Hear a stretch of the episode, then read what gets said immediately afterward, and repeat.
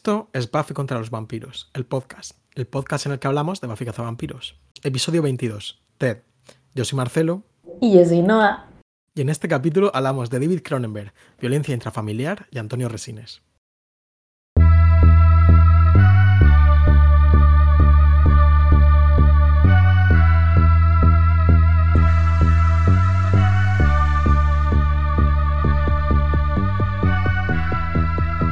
Hola Noah. Hola Marcelo. ¿Qué tal estás? Mm, Pues muy bien, aquí recién levantadita. Decía antes que ojalá pudieseis verme. Ahí estamos muy matutinos. Sí, estamos matutinos. Pero yo estoy eh, sorprendentemente no cansado. Me estaba escuchando algunos capítulos. Me estaba aficionándome a nuestro propio podcast. ¿Qué La verdad que sí es un poco raro, pero, pero cuando pasa un poco de tiempo como que me lo paso bien. Y siempre, o casi siempre me están diciendo, uff, estamos un poco cansados, estamos un poco malos. no. Pero yo hoy me siento, me siento bien. Bueno, me alegro mucho con la canción esa de quién era, de Hombres G, ¿no? ¿Quién cantaba eso de me siento bien? Si Sí, creo que eran hombres. G. Me siento bien.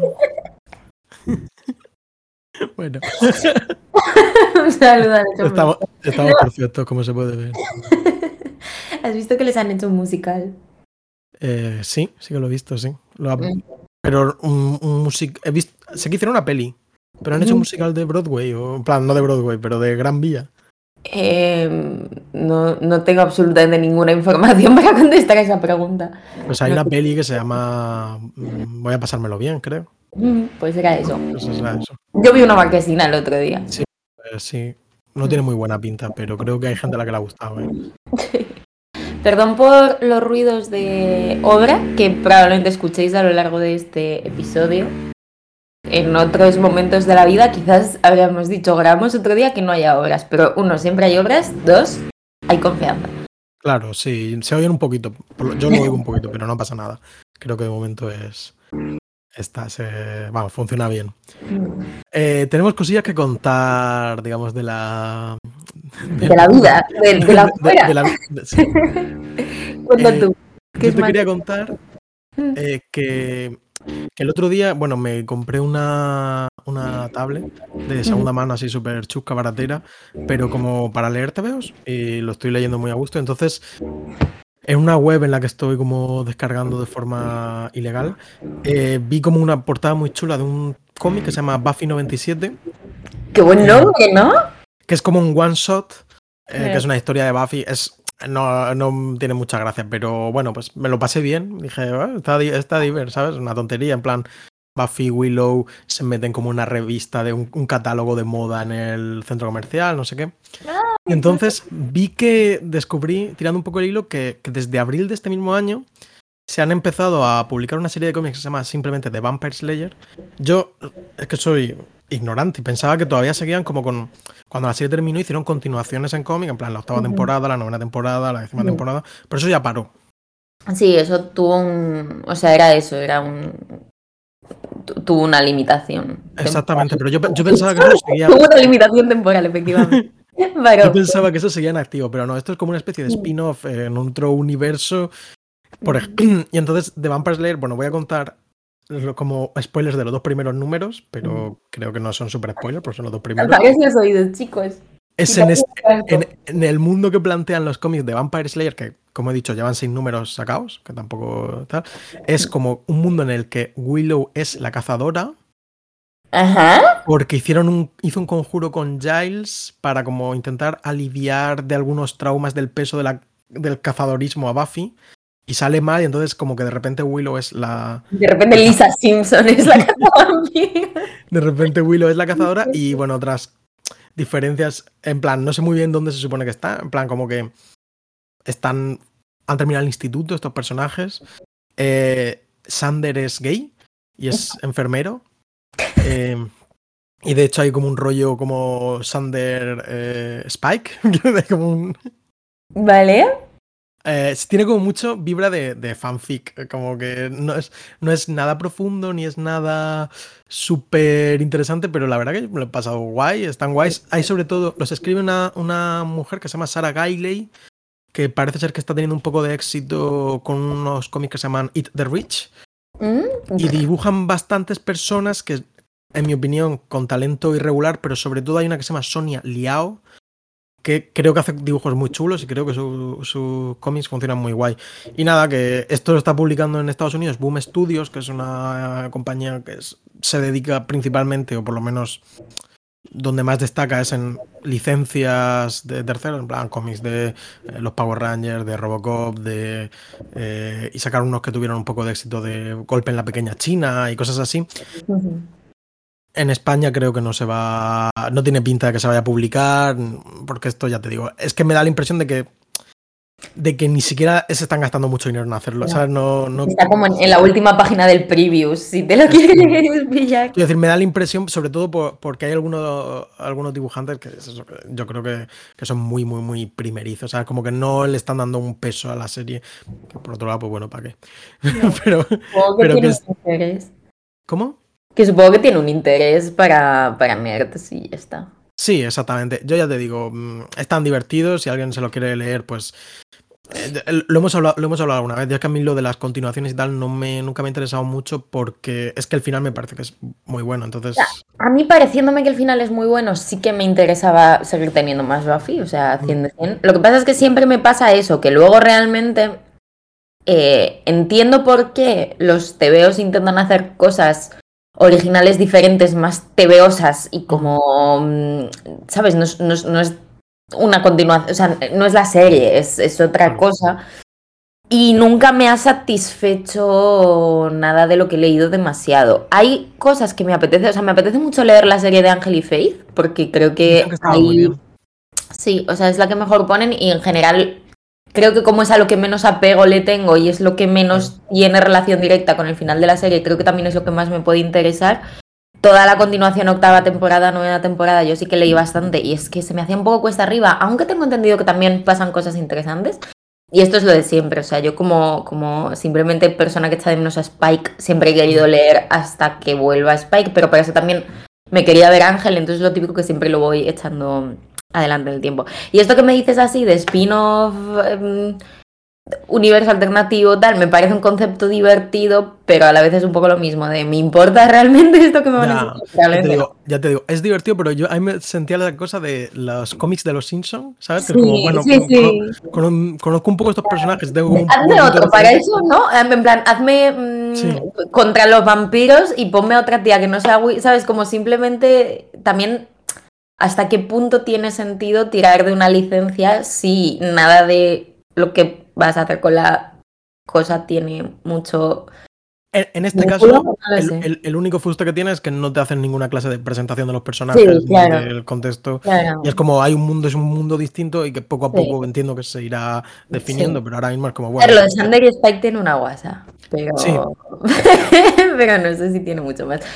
Em, yo nada, quería comentar una cosa, pero es una tontería porque realmente yo no lo he visto. Pero me han dicho mis amigues que está muy bien la serie de entrevista con el vampiro. Em, que empieza bastante bien y literalmente, mm, abro cita, así es como se hacen los vampiros. Cierro cita. Muy abro cita como Penny Dreadful si fuese buena. Cierro cita que yo Penny Dreadful no, no la vi.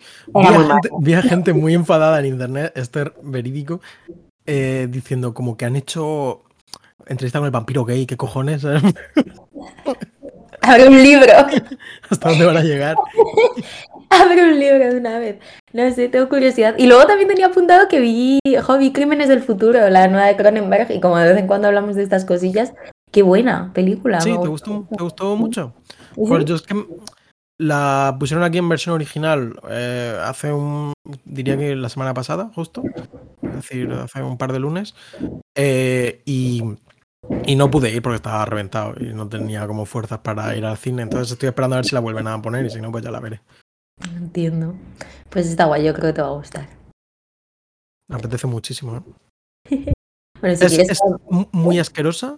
No, no, no, no, no. De hecho es como a ver, o sea, tiene un poquito la cosita esta, pero, pero que va, es bastante horny, de hecho. Bueno, sí, pero eso. Este rollo. No, tiene por qué ser enemigo de, No, pero es chuli. O sea, vamos, a, ver, también a mí que me gustan esas cosas, pero no, no me parece que sea especialmente repulsiva. Todo el mundo sale muy guapo, todo el mundo hace cosas chulas. Y como que. estéticamente es muy guay, eh, ellos todos están bastante bien, es un poco, tiene un poco de guasa, pero fundamentalmente creo que es una película interesante, creo. Eh, es como un neo-noir de ciencia ficción muy interesante. Hombre, interesante eso, seguro. Sí, sí, sí, sí. Em, y pues tiene la cosa esta autorreferencial, y no sé, pero incluso sin eso, o sea, simplemente es una película que está bien. La mitad del podcast recomienda Crimes of the Future. Si la distribuidora quiere contactarnos para. Pocas sesiones para lo que es, o sea, y mira que en Madrid eh, dirías que está en todas partes, tampoco está tan en todas partes. Es que. mm, quiero decir, siendo Cronenberg, se oye, en plan, se oye, pero se oye bien. Vale. Eh, sí, creo. Siendo Cronenberg un tío como mítico y tal, puso como algún dato el, el payo de, de filming, creo. como de, a ver, Cosmópolis eh, fueron a verla cinco personas y Maps to the Star a lo mejor fueron dos y media. Ya, Eh, ¿Sabes? Como que, que es que no se ha terminado eso, sigue vendiendo. ya. Pero es verdad que Cosmopolis y Maps to the Stars justo son un poco, bueno, sí. O sea, tengo Más la raruna, sí, de pero. Ni siquiera más rarunas, como que tengo la sensación de que este Cronenberg, co- como apela mucho más al Cronenberg que le gusta a los viejos, dirías tú que tiene un afán más. mm, No sé, más de reunir a la gente que, que esas otras que han un poco. Por- lo que decía este, es que además históricamente eh, como que solo ha funcionado en España No. medio guay la de Crash. Ya. Bueno, y supongo que, supongo que la mosca en su momento, que se- creo que que fue como un pequeño hito. Vimos eh, eh, Madame Butterfly, vamos, M, M Butterfly el otro día en la filmoteca y me encontré con Carlos, oyente del podcast, que dijo que había ido a verla porque yo la había recomendado en el podcast. Que además me hace muchísima gracia porque cuando la recomendé no me acordaba del todo bien de qué iba, entonces creo que lo hice todo mal. Sí, creo que me gusta. ¿no? Creo que hay una geisha. No, excelente película, ¿eh? O sea, no voy a entrar ya en esto porque me gustaría que en algún momento hablásemos del capítulo de hoy. Sí, Pero- eh, yo todavía no la he visto, pero cuando la vea, si quieres, lo comentamos en la intro. Como persona que ha visto cuatro películas de David Cronenberg, recomiendo dos y media. ¿Cuál es la que no te gusta?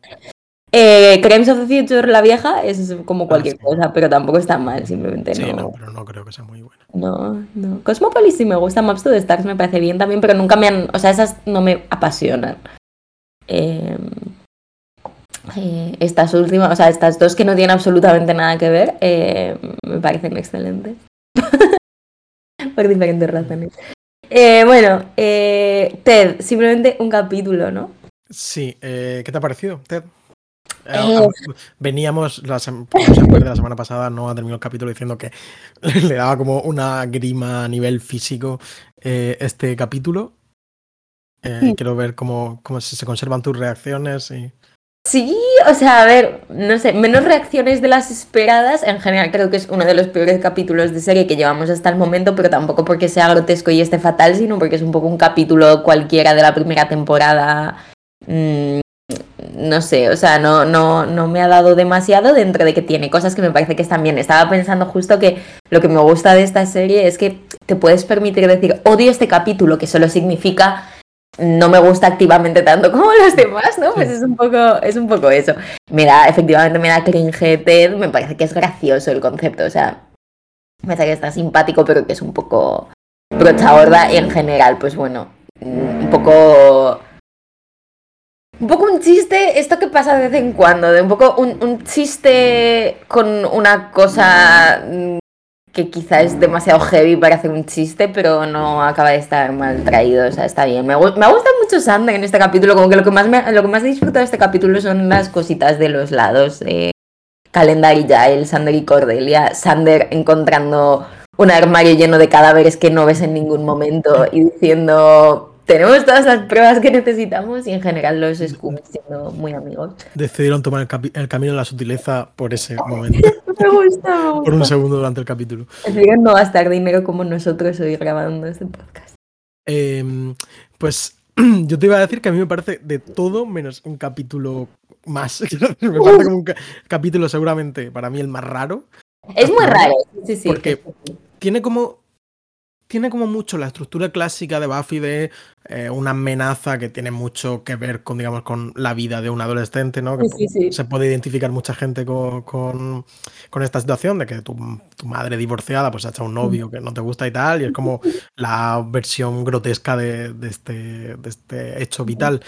Pero luego tiene como un giro dramático a mitad del capítulo que yo me, me lo sabía, medio, medio, pero creo que no es imposible que nadie se lo vea venir. Sí, pero es que el- ti te funciona, o sea, Más que que me funcione, quiero decir, creo que el capítulo es eh, sobre todo, es un capítulo como fallido, sí, en el sentido de que, joder, mm, está escrito por George Whedon y David Greenwald, ¿sabes? Que se, como que, que se supone que va a ser un capítulo importante, ¿sabes? Y no es un capítulo importante para nada, ¿sabes? Eh, Como que, que no funciona como tendría que... Como que siento que ellos querían que estuviese funcionando. 100%. el giro me parece como interesante, ¿sabes? Me parece como atrevido. em, pero. Pero no sé hasta qué punto decirte funciona o no, lo, como que lo valoro, ¿sabes? Como digo, oye, Sí. lo han hecho. Pero creo que es rarísimo. Luego el segundo giro en el que Ted vuelve, pues. eh, también en plan inesperado, una vez más, porque es que el tono de repente se convierte en una serie súper dramática, eh, Buffy súper ha oscura, matado por primera vez. súper eh, jodida. No, jaja, lol. Just kidding. Sí. Eh, por cierto, Noah, no tenemos la sinopsis. Ah, es verdad. Espera, da igual, voy hablando y ahora las leo. Vale, vale. Vale, te lo decía como por si querías cortar y para No, no. Vale. Vamos a hacerlo en traducción simultánea, que es Ya- más ya divertido. estaba yo diciendo que este guion nos ocupaba mucho menos de, de lo normal. Me acabo de dar cuenta que no tenemos las, las. Bueno, pues mientras tanto te voy diciendo los datos, que efectivamente es Está emitido el 8 de diciembre del 97, está escrito por Josh Whedon y David Greenwald, que bueno, hemos hablado todos, hemos hablado un montón, Josh Whedon, por supuesto, creador, David Greenwald es hasta ahora como el segundo hombre fuerte, el que ha hecho los, los capítulos como de Ángel y eh, capítulos dramáticos y, y de, digamos, como de trama principal. Entonces, esto me parece como muy raro, Hmm. que estos dos hayan escrito este capítulo que es... Que entiendo que es, va a unas profundidades y a unas oscuridades mucho más eh, eh, mucho más extremas de lo que estamos acostumbrados, pero por otro lado no deja de ser un capítulo como muy tonto sobre un robot eh, que no, ¿sabes? Es que eso es lo que creo, que por un lado, se podría decir lo mismo que dijimos del último capítulo, de, Buah, va a un sitio al que no te esperas que vaya, mm, Mm. hace unas cosas que no te esperas que haría, Buah, Buffy enfrentada con la humanidad, en no sé qué, no sé cuántos, pero es como que el- la estructura es tan de capítulo clásico de Buffy que coge una cosa y la tuerce un poquito para que sea una representación, de hecho es bastante autorreferencial en ese sentido, ¿no? Cuando dicen lo de, uy, detecto Freud aquí, ¿eh? El padre ausente, la No, madre... no- no es nada sutil, vamos. De hecho, durante como eh, la- el primer trozo del capítulo juegan a que no es malo, simplemente Buffy está celosa, no sé si la palabra es celosa, está como Es resabía la por... cosa, que por un lado ni, ni Buffy es tan irracional, entonces aunque esto lo entiendes, no acaba de caer bien, ni Joyce es tan ciega y autoritaria, entonces luego cuando... Que, Sí. que luego sí estaba, había mordido la galleta, no sé qué, no sé cuántos, pero que es como que todo es un poco Sí, pe- pero, pero ni siquiera bajo los efectos de la... es como que se ponga sí. súper en contra de Buffy, ¿no? No, no sé, pero es todo como, vale, o sea, te, te, te com- eso, te compro el chiste, pero tampoco estoy en ningún momento involucrada. O sea, siento que cuando Buffy se pone seria y algo tiene implicaciones severas para el capítulo, de hecho, hay, una parte en la que casi me parece eh, parodia al capítulo anterior, que es cuando Buffy ha matado sin querer a esta persona humana en su casa y, y se va de su casa al colegio porque está incómoda con su madre y aparece con ese em, mono de trabajo que ya lo habíamos visto en algún capítulo, como con su ropa de depresión, ¿no? Que es algo que en el capítulo anterior me funcionaba muy bien y en este ya es como te estás disfrazando de capítulo de Buffy, como que no, no sé, no, no se me sostiene mucho. Me parece que es divertido de ver, o sea, me parece que tiene ideas originales y tal, pero me parece que es un poco experimental en el mal sentido, tipo eso, tipo los capítulos del primer, de la primera temporada que veíamos y decíamos, bueno, esto no me acaba de funcionar, pero es interesante que lo hayan hecho y el concepto está bien y han... O sea, siento que es esta cosa de meto cinco cosas en la batidora y le doy al mix que en la primera temporada nos parecía incluso a reivindicar porque era una primera etapa de laboratorio muy interesante y sí que encontrabas, pues eso, capítulos más o menos redondos, pero todos interesantes y que aquí ya es un poco como hemos superado colectivamente eh, la necesidad de TED. Aún así, está bien. Si quieres te leo la sinopsis que ya las tengo aquí. Una última cosa, que el capítulo está dirigido por Bruce Seth Green, que es O del el, el último o el penúltimo. el penúltimo capítulo. A Noah y yo hablamos de vernos cuando tenga el último un- una TV movie que hizo en los 80 que está en YouTube, que no tiene demasiada buena pinta, pero podemos vernosla y podemos intentar verla en colectivo si hay alguien a quien le pueda interesar. Esto- podemos hacer un Discord. Y esto, incluso estando en YouTube, igual se puede hacer como un YouTube Party o algo así que puede ser interesante. Pero bueno, esto sí que creo que va a interesar muchísimo menos que la peli de Buffy, porque seguramente sea mucho peor, pero, Pero a mí- nos pero a mí vemos sí- en YouTube. pero a mí sí que me apetece. Sí, a mí también, la verdad. ¿Cuándo es? ¿Cuál es el último? El último es el 15, en el Vale. capítulo 15, que se llama Faces. Fases. Vale. Fases. Eh, vale, te leo sinopsis. La de Vale. Disney Plus dice: Buffy investiga a un vendedor llamado Ted que está ligándose a su madre. Esa es la sinopsis, está bien. Romancing her mother. Romancing Her Mother. Muy buena, muy buen uso de la lengua. Y este me gusta porque la sinopsis de la Buffypedia dice: eh, John Ritter, artista invitado. Sí, es que, yo- es que ahora te lo cuento un poco, pero John Ritter es un payo famoso. Súper famoso. Pues esa es la tagline, o sea, nada que ver con el Nada capítulo. del capítulo, sí. John Ritter Guest Stars. Y dice, todo el grupo eh, cae a los pies del nuevo novio de la madre de Buffy, Ted. Todo el mundo, esto es, salvo Buffy. Y sospecha que puede haber algo más en él que lo que uno ve a primera vista. Que esto es mentira, realmente. O sea, Buffy solo le cae mal porque es el novio de su madre, ¿no? No siento que esté sospechando. Mm, No sé, cuando va a investigarle a la oficina es porque algo so- Ah. sospecha, ¿no? Bueno, porque ella ha sido... le- No es solo ella- movida por tus celos de hija. Mm, Puede ser, pero quiero decir, pero esos celos provocan alguna clase de sospecha. De, bueno, ella sabe que tiene un- una cara oscura, pero, Sí, pero puede ser simplemente que sea un gilipollas, ¿no? un maltratador. Eh, mientras tanto, Giles intenta eh, reparar su relación con la señorita Calendar después de su experiencia cercana a la muerte con un demonio. Eh, y todavía... eh, Perdón. Es que yo oigo mucho la obra, no sé si vosotros lo oís tanto, pero... Eh, eh, vale, sí, y Sander y Cordelia siguen escondiendo su encuentro romántico del resto de sus amigos. Vale. Bueno, no está mal tampoco. No, perdón por la interrupción. No está siendo el capítulo más limpio. Alguien me dijo el otro día, jinxeando por completo, esto es como cuando en, como cuando en Buffy dicen, wow, iba a ser un día tranquilo, qué bien que ya no está en Spike y Drusilla y luego aparece un Ted. Eh, alguien me dijo el otro día, Jolín, qué bien, cada vez está mejor la serie y cada vez se os da mejor hacer el podcast. Como, hemos decidido probar que os equivocáis. Este es, es nuestro TED.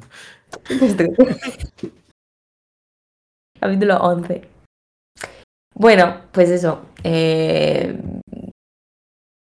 No si sé. quieres, para, para intro te cuento un poco de- del actor, de John Ritter. Venga, ¿quién es John Ritter? Me John suena el nombre. Pues John Ritter es un actor eh, que falleció en 2003, muy bastante joven, a los 54 años, que es. Eh, y se hizo sobre todo famoso porque, porque salió una sitcom que fue muy célebre que se llamaba Apartamento para tres. eh, no recuerdo ahora mismo el nombre en inglés, pero un momento. Pero bueno, creo que fue como una, una serie muy, bueno, muy célebre. Quiero decir, ya yo he oído, hablar a mi madre de, de ella. Recuerdo una micro referencia en un capítulo de Futurama también. Eh, entonces, como que estoy familiarizado. ¿Cómo? ¿Tres son multitud? ¿Es la que dices? Puede ser, igual me. ¿Three's Company? Sí. Apartamento para tres en España, vale, sí. Three's Company, sí, efectivamente. Es una serie en la que, bueno, pues tres, un chico y dos chicas, pues comparten piso de forma platónica. eh, y bueno, pues les pasan cosas. De hecho, parece ser que en esta serie él le hace un papel de chef. eh, entonces, como la coña de que cocina muy bien viene de ahí. O sea, está como hecho a medida para, para él. Y bueno, que se esta serie duró muchísimo tiempo, fue muy popular. Y luego el tío, el John Ritter, tiene mucha. Como que tuvo mucha popularidad. Yo lo, lo recuerdo un poco de. Salen dos películas de Peter Bogdan- Bogdanovich, recientemente fallecido también, RIP. eh, en Nickelodeon, que es la peli esta, no sé si la has visto, que la vi yo hace muy poco, eh, que es sobre como los orígenes de Hollywood, que es bastante diver. Y luego está otra que es Day on Laughed, que va sobre, es como una especie de screwball sobre jóvenes en, en Brooklyn o Manhattan y tal. Son dos pelis muy chulas que recomiendo, sobre todo la de Day on Laughed. Y eh, quizá alguien lo recuerde también porque es el padre de Este chico es un demonio. Vale, ¿Has visto esas películas? Este chico es un demonio. No lo sé, ¿qué es Pues eso? es una peli sobre un chico que es un auténtico hijo de puta. Mm, adorable criatura. La- Ah, no sé Las han si- puesto millones, Sí, millones esa es la mítica del niño este que está disfrazado. Sí, sí, sí. El niño que va de vestido de La he visto alguna vez, o sea, igual he visto algún cacho. Pues pero- hay como dos o tres secuelas, yo las he visto todas, pero las han puesto mucho en la tele. Y bueno, pues es él también. Y fue también la voz de Clifford, el gran perro rojo, que es otra serie que a mí me gustaba bastante de pequeño. sí, Clifford sí la manejo mal. En la serie original de Clifford era él.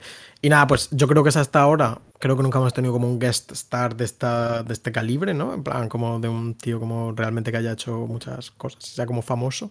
Siempre vemos o que ha salido un capítulo de millones de series o como que empieza a remontar un poco. No recuerdo tampoco muchos guest star en Buffy. Yo tampoco, ya lo descubriremos, pero a priori. Sale. Amy Adams en un capítulo Ah, de sí. Buffy, pero creo que era antes de ser famosa. Esto me quiere sonar. Ya lo veremos. Quiere sonar. Yo estoy viendo a este chico es un demonio, realmente es un demonio. Que sí, que sí. Es un niño satánico. Un verdadero, un verdadero demonio. Em, vale, ya me he acordado de lo de Amy Adams. Pues, no sé, importante capítulo en donde supongo que eso le añade todavía más a la dimensión gag. eh, o sea, no sé, me pongo en la piel de la gente que viese esto en la tele y no sé muy bien cómo te lo comes como capítulo serio. A la vez supongo que... Dime. Di- No, que digo que a la vez supongo que añade también, tiene un poco esta cosa David Lynch, eh, Twin Peaks, de voy a em, subvertir el ideal de la familia tradicional norteamericana a través de esta eh, Claro. representación dramática, ¿no? Como que creo que incluso en términos de concepto podía tener una aspiración más, eh, más grande de la que realmente luego... Yo creo que lo que es el personaje de Ted lo- en sí, yo creo que sí que funciona muy guay. Quiero decir, creo que le está muy bien. Eh, da bastante mal rollo. Y Sí. por otro lado, quiero decir, como que me parece, no es especialmente sutil, pero sí que creo que está guay como todo este rollo de eh, este padre abusivo, violento y bueno, posteriormente descubrimos que asesino eh, múltiplemente. Eh, que es como un super vendedor, eh, representante, como dice, reza antes de comer, bendice la mesa diciendo que podamos ser más productivos, no sé qué, ¿sabes? Tiene, Sí, como- sí, claramente tiene esa... tiene esta mofa. Eh, que yo creo que esa intención está en el capítulo de alguna forma, como de parodiar un poco esta especie como de paternidad tradicional. 100%, de hecho, solo el hecho de que su casa esté amueblada como una casa de los años 50, ¿no? Donde hay un ángel del hogar, me encanta Cordelia diciendo hogar, ho- hogar dulce hogar, si eres un psicópata asesino. Saber que es un psicópata asesino, solo basándose por las vibes. Un capítulo bastante contra la nostalgia también. Sí, sí, sí. Sí. Cordelia, lo mejor del capítulo, en mi humilde opinión. Está muy bien Cordelia para, sí, como dándose cuenta de la alfombra, Mm. puse, puse un- una nota que grabamos, Cordelia. Y luego me gusta mucho cuando Cordelia eh, explicita de alguna forma el, eh, el conflicto emocional diciendo como, bueno, Giles, que también mataste a una persona, ¿no? No sois, no sois ningún angelito, ¿no? Y el otro, gracias por recordar ese momento. Sí, simplemente una persona genial. También me gusta mucho Sander diciéndole que le gusta su outfit, que es algo que siempre habría dicho sarcásticamente, pero que ahora de verdad. repente como que es, ¿qué? ¿Qué está pasando? Bueno, Muy me gusta eso. mucho. Sí, no sé, muy chuli. Hemos cogido, yo he cogido la friolera de dos notas en este capítulo. Entonces, si quieres, em, elige de qué hablamos a continuación. Bueno, yo creo que el, el principal tema del capítulo, bueno, no sé si el principal, pero en un primer momento, el tema del capítulo es Buffy como hija de padres divorciados y cómo vive ella la realidad de, de, su madre. Que, bueno, pues seguramente mucha gente que nos está escuchando pues tiene padres divorciados y seguramente algunos de esos padres divorciados han encontrado otras parejas. Entonces esto entiendo que, que debe ser algo como muy raro. Realmente es una presencia alienígena en tu casa que sobre todo siendo tan pequeño como de como que es una persona que se tiene que implicar, por ejemplo, pues eso, en tu educación, ¿no? Como que qué clase de castigo le ponemos a, este chaval o a esta chavala. Y ese es como al principio la, el conflicto. Buffy entra en la casa mmm, que está la puerta abierta y se encuentra a su madre besándose y, se le cae el mundo al pie, a los pies y no sabe qué hacer con, con todo esto. Y aunque él en un primer momento todavía pues parece que, que se está esforzando, que muy en un primer momento, realmente enseguida revelan un poco la, las cartas, pero que se esfuerza, intenta caerle bien a sus amigos, pues está cocinando, y cocina de puta madre y tal. Como que en un primer momento sí que Buffy no le tienen ninguna clase de cariño, ni aprecio, ni intención por lo mismo, y incluso en un momento me gusta la escena en la que sale Ángel, solo sale una escena, en la que Buffy como que le está y le está como cotando toda, toda esta chapa que digo, oye, pues qué novios, ¿no? Están, haciendo una cosa de novios normales, que es Sí, y además él está hasta un poco cansado, ¿no? Porque lo que le dice, lo que le dice Buffy es como, no quiero volver a oír hablar de Ted. Y él como, entonces vas a dejar de hablar de Ted en algún momento, que llevamos aquí siete horas. Como, bésame y cállate. Como que todos sus amigos y la gente que le quiere le dice, Buffy, relájate, ¿sabes? En plan, bueno, pues lo que toca, pero claro, no, está, no es tan fácil aceptarlo. Sí, bueno, hace, no sé cómo se llama esto en términos eh, de abusivos, pero hace esto de ganarse a todas sus amistades, ¿no? Pareciendo súper guay aislarla a ella. Eh, pero sí, me hace gracia. Di. No, que incluso en esta conversación con Ángel, Buffy dice como, mm, es que como Ángel le dice, no hay nadie que pueda estar con tu madre, dice, bueno, mi padre. Sí, claro, sí, pero... Justo, su padre al que tampoco queremos su, su padre no creo que sea mucho mejor que Ted. No, bueno. si, tu, si tu padrastro es un robot eh, sí. creado por él mismo para, ¿Para asesinar mujeres, asesinar mujeres recordando a su primera mujer perdida, hay dinámicas de poder que conviene considerar. Pero sí, es verdad que empezamos con este conflicto más clásico de los celos y efectivamente además, aunque a él le sale esta parte violenta, la primera parte del capítulo a lo que juega es a que esto es simplemente una persona. Eh, entonces, es simplemente una persona, también tenemos muy brevemente esa especie de conflicto, ¿no? De qué pasa cuando la cazadora hace abuso de sus fuerzas, porque realmente creo que ahí también hay un intento de articular algún tipo de discurso que tampoco se me acaba de sostener muy bien en ninguna dirección, pero esta especie de problemática de, vale, por un lado, claramente la persona abusiva y violenta en esta dinámica es Ted, y claramente quien se está sobrepasando con Buffy es Ted, pero como Buffy no es una víctima tradicional porque es fuerte, puede defenderse, etcétera, cuando Es- Buffy está federado, es un arma blanca. Sí, entonces ella en un momento dado dice esto de, pero es que soy la cazadora, no tenía derecho a pegarle tan fuerte, Claro. porque no soy cualquier persona, ¿no? Entonces, supongo que de alguna manera intentan subrayar también esa especie de...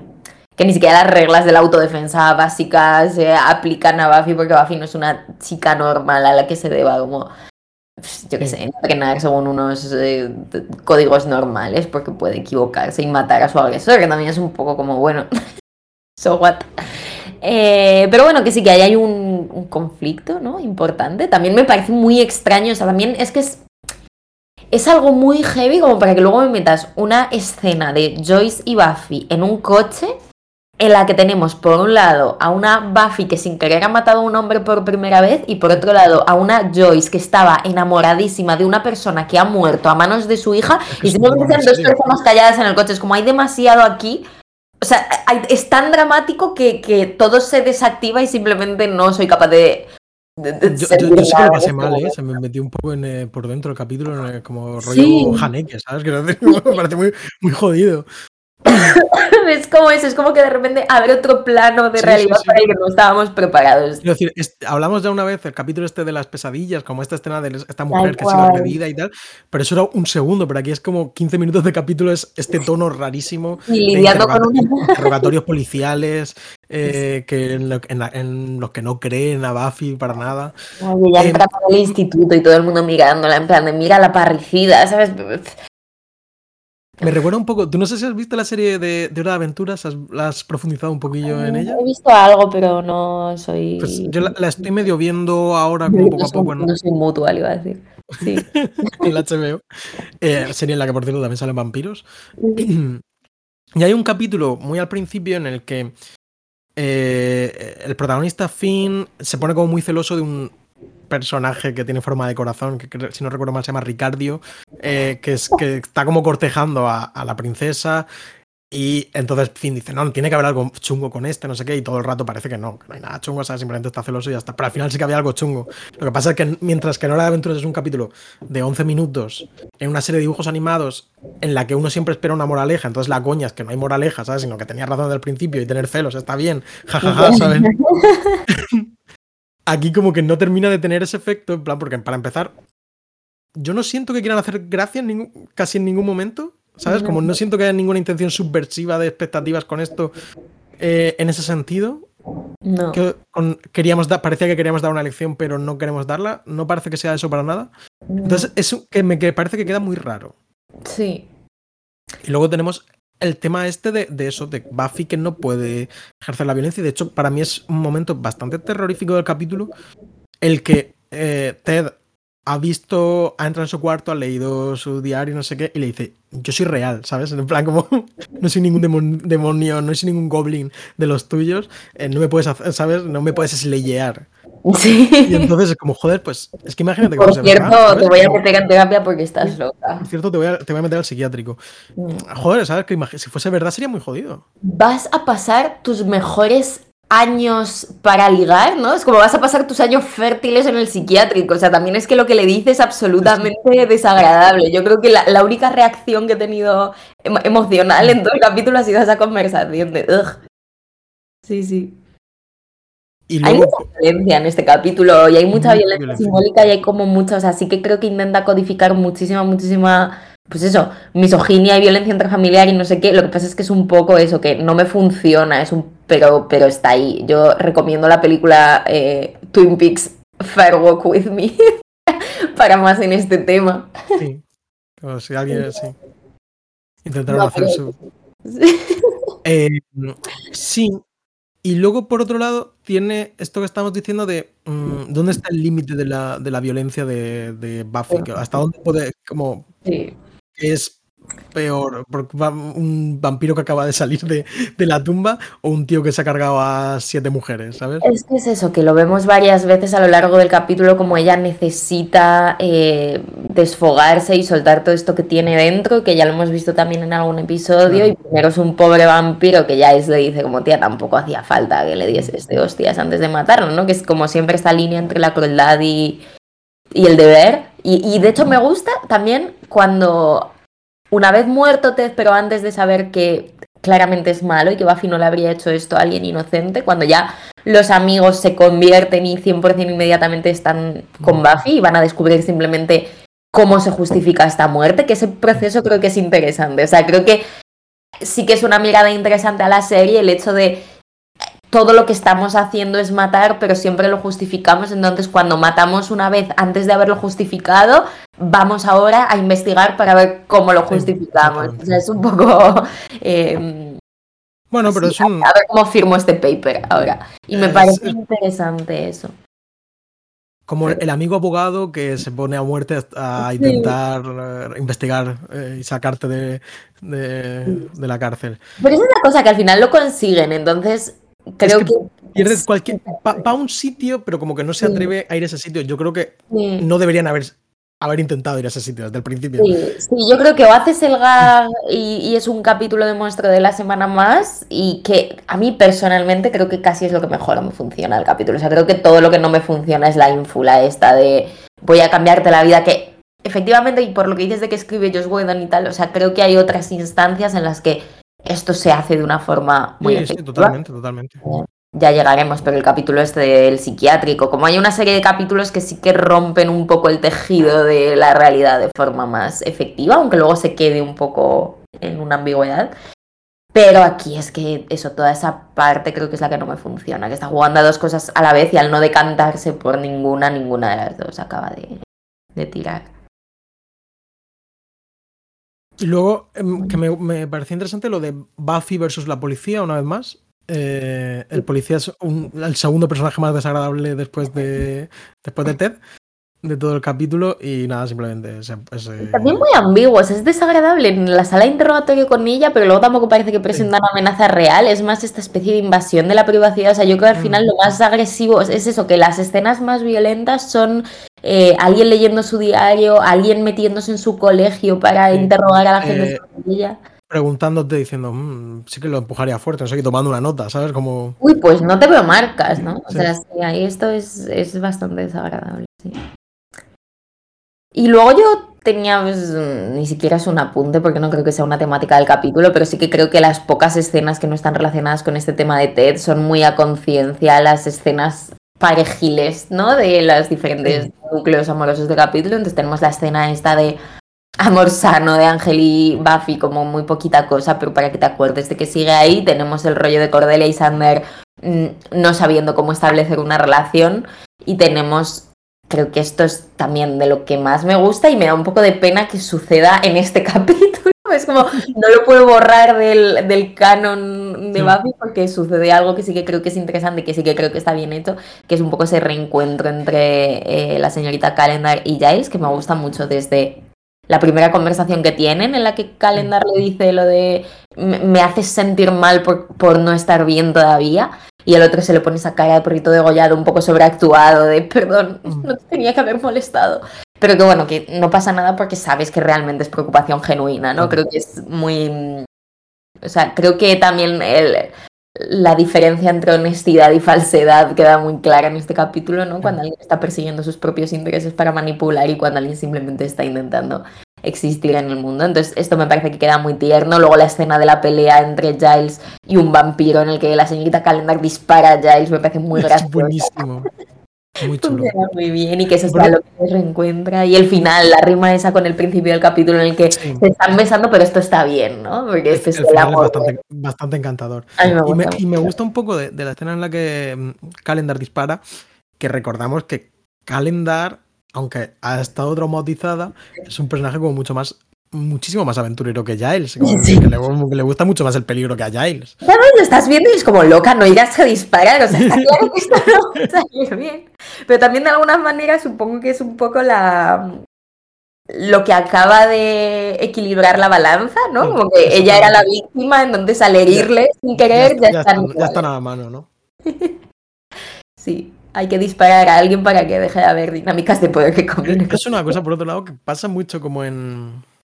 En, en esta serie, yo diría que como que en muchas cosas de, de Whedon, como esta sensación de que tienes que emparejar. por- eh, por- porque, por ejemplo, ahora mismo estamos viendo que Sander y Cordelia se lían el mismo capítulo que Oz y Willow se conocen por fin, ¿sabes? Es como, bueno, no podemos dejar a Willow así, tenemos que buscarle novio también. Entonces, Ya. esta clase como de equilibrio, por Es otro lado, luego muy importante en la saga de los Vengadores. Es verdad, no, pero por- sí. No, pero sí que creo que juega mucho, o sea, él juega mucho a, a, a extraer el significado de, del equilibrio y de la diferencia, ¿no? O sea, está jugando a hacer paralelismos todo el rato y a comparar situaciones todo el rato, porque al final sí que creo que tiene mucho de cineasta moral, o sea, como que creo que la vocación de Buffy de tener una moraleja en todos los capítulos, igual no lo hablamos o sea, igual lo damos un poco por hecho. Siento que no hemos tenido una conversación sobre esto Es, tal es cual. que, es que yo creo que, que el otro día lo pensé, que están. me- est- antes lo sentía como una serie mucho más moral que ahora.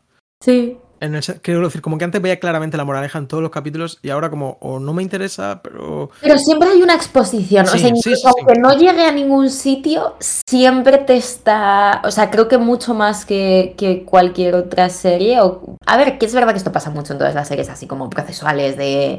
mm, Pues. de- anatomía Sí, de. Grey, ¿sabes? O sea, siempre es como. Vamos a hacer un mini ensayo sobre este tema. Pero que bueno, sí que creo luego que sí mucho más, ¿eh? Piezas, sí, y yo creo que te propone constantemente estos dilemas. Y, y- y- y quizá lo que hace es dejar de ser tan evidente con los significados en algunas ocasiones para que tú simplemente lo ponderes y retarte un poco, porque también es una serie a la que le gusta mucho el conflicto.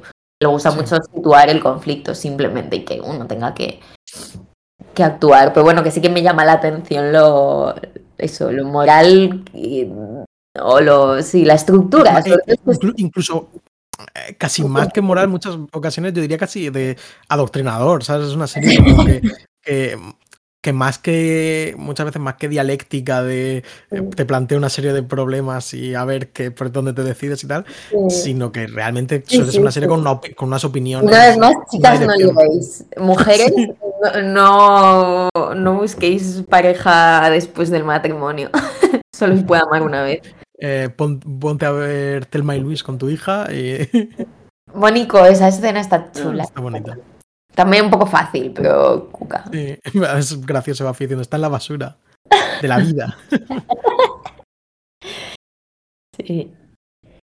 Sí, me ha gustado también eh, la Willow ya no hacker, sino capaz de detectar en un microscopio trazas de drogas super random en el instituto. No hay nada que Willow no pueda hacer llegar a este Exactamente, ya es una, chica muy lista. Bueno, ya hablaron de que era de las pocas que ya podría haber diseccionado un cerebro, si quisiera. Sí, sí. Eh, me decías que este era el capítulo favorito de, de Alison Hannigan. Mm, no el favorito, pero he encontrado como un una lista eh, que hizo de top 4 capítulos eh, en los que más disfrutó rodando Alison Hannigan. Y aunque solo hemos visto este estos cuatro capítulos, yo lo voy a decir porque entiendo que mucha gente ya sí que se ha visto la serie. Entonces, el capítulo un, número 1, bueno, voy a hacer el, orden inverso que es más emocionante. en el número 4, Doppelgangland, que es eh, un capítulo de la tercera temporada. Son todos muy típicos menos este. De hecho, son todos escritos y dirigidos por George Whedon, menos este que solo está escrito. Eh, bueno, Doppelganger es un capítulo en el que también como una dimensión rara. Hay Buffy multiverso y, y, debió ser divertido para ella. No quiero hacer tampoco spoiler porque esto creo que puede ser un poco spoiler. En el número 3 es este capítulo, Ted. Eh, y la razón que ella da es que dice John Ritter es el mejor, y nos lo pasábamos súper bien. Dice, íbamos a su tráiler, a su, a su camerino como de estos clásicos de las películas, supongo, es un tráiler de verdad, eh, a decirle, hey, John Ritter. Y dice, al que no le importaba. Y dice, y pudimos grabar en un set de minigolf, que eso no lo hemos dicho, pero es verdad, por fin eh, Sander consigue su sueño de ir al minigolf. Es un poco como ponerte a hacer una serie y que te toque con Antonio Resines, ¿no? Tal cual. Debe ser, sí. Puede ser un buen, un buen equivalente. Y bueno, luego en el número 2 es The Body, el capítulo de la quinta temporada sobre el que no voy a decir ni una palabra. Me llama la atención que ese sea su favorito de rodar. O sea, entiendo que es un, reto actoral a algún nivel. De, hecho, lo que dice es que pone It was so disconcerting. Vale, sí. En plan, como que le gustó la sensación de extrañeza de, ese capítulo, porque también es un capítulo muy extraño, pero por otro lado muy bien llevado, que no tiene nada que ver con, con este. En absoluto. siento que están emparentados eh, de una manera. si hubiese que hacer equipos de capítulo Teddy y de Body, caerían de 100%. Igual son los dos únicos que entran en ese equipo, pero, pero sí. sí, aquí están ensayando algo que luego culmina en The Body de alguna forma. Y luego el capítulo primero es Hash, el famoso capítulo mudo. Que por supuesto, pues un reto actoral que le, que le gustó. Y así termina el top. Hay que hacer muy típico salvo esto. Porque The, Body y Hash son como top 3 de, cualquier lista, más o menos.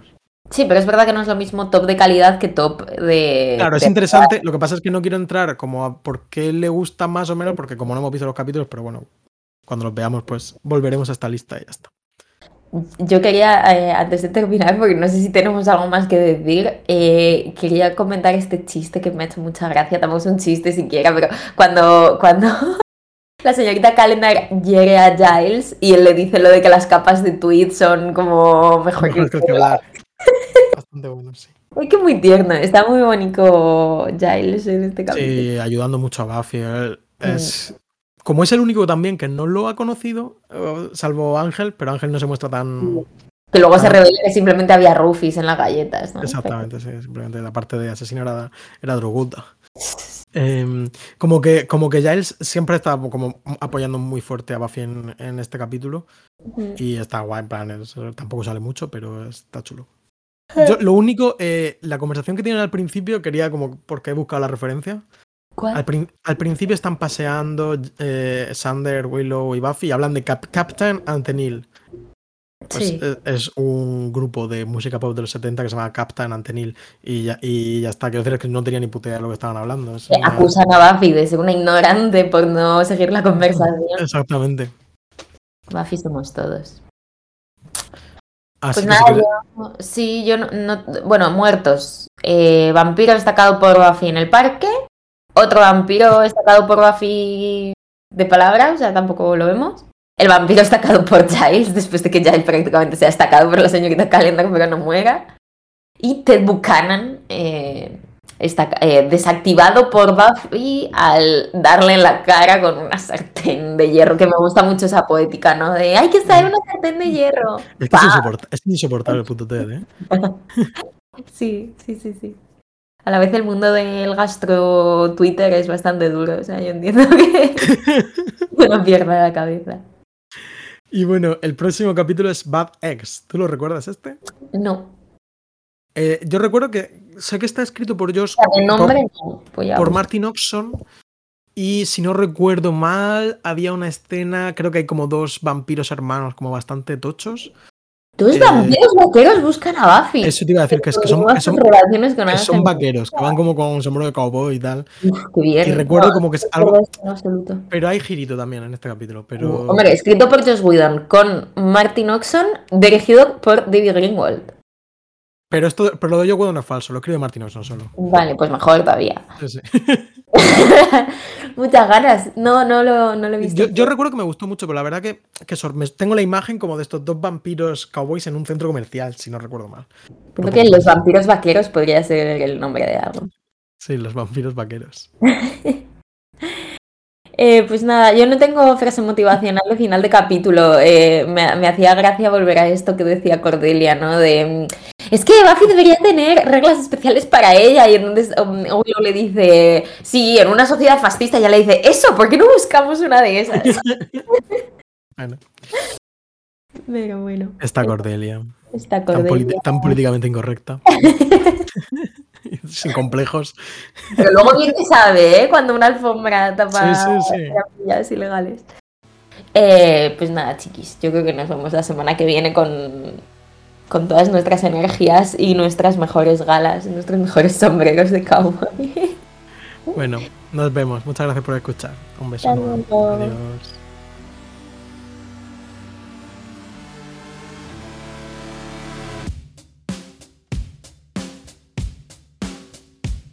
Buffy contra los vampiros es un podcast de Marcelo García y Noa Benalal. Podéis escucharnos en iBox, Spotify y Apple y escribirnos lo que queráis en la cuenta de Twitter arroba Buffy Podcast. También hemos creado un blog en el que podéis consultar todas las notas de este episodio con imágenes, enlaces y material adicional y que podéis recibir por correo suscribiéndoos a buffypodcast.substack.com. Las imágenes y los logos son obra de Macarena Gil y nuestra sintonía macabra es una versión de Marcelo Criminal. Muchas gracias por escuchar y hasta la próxima.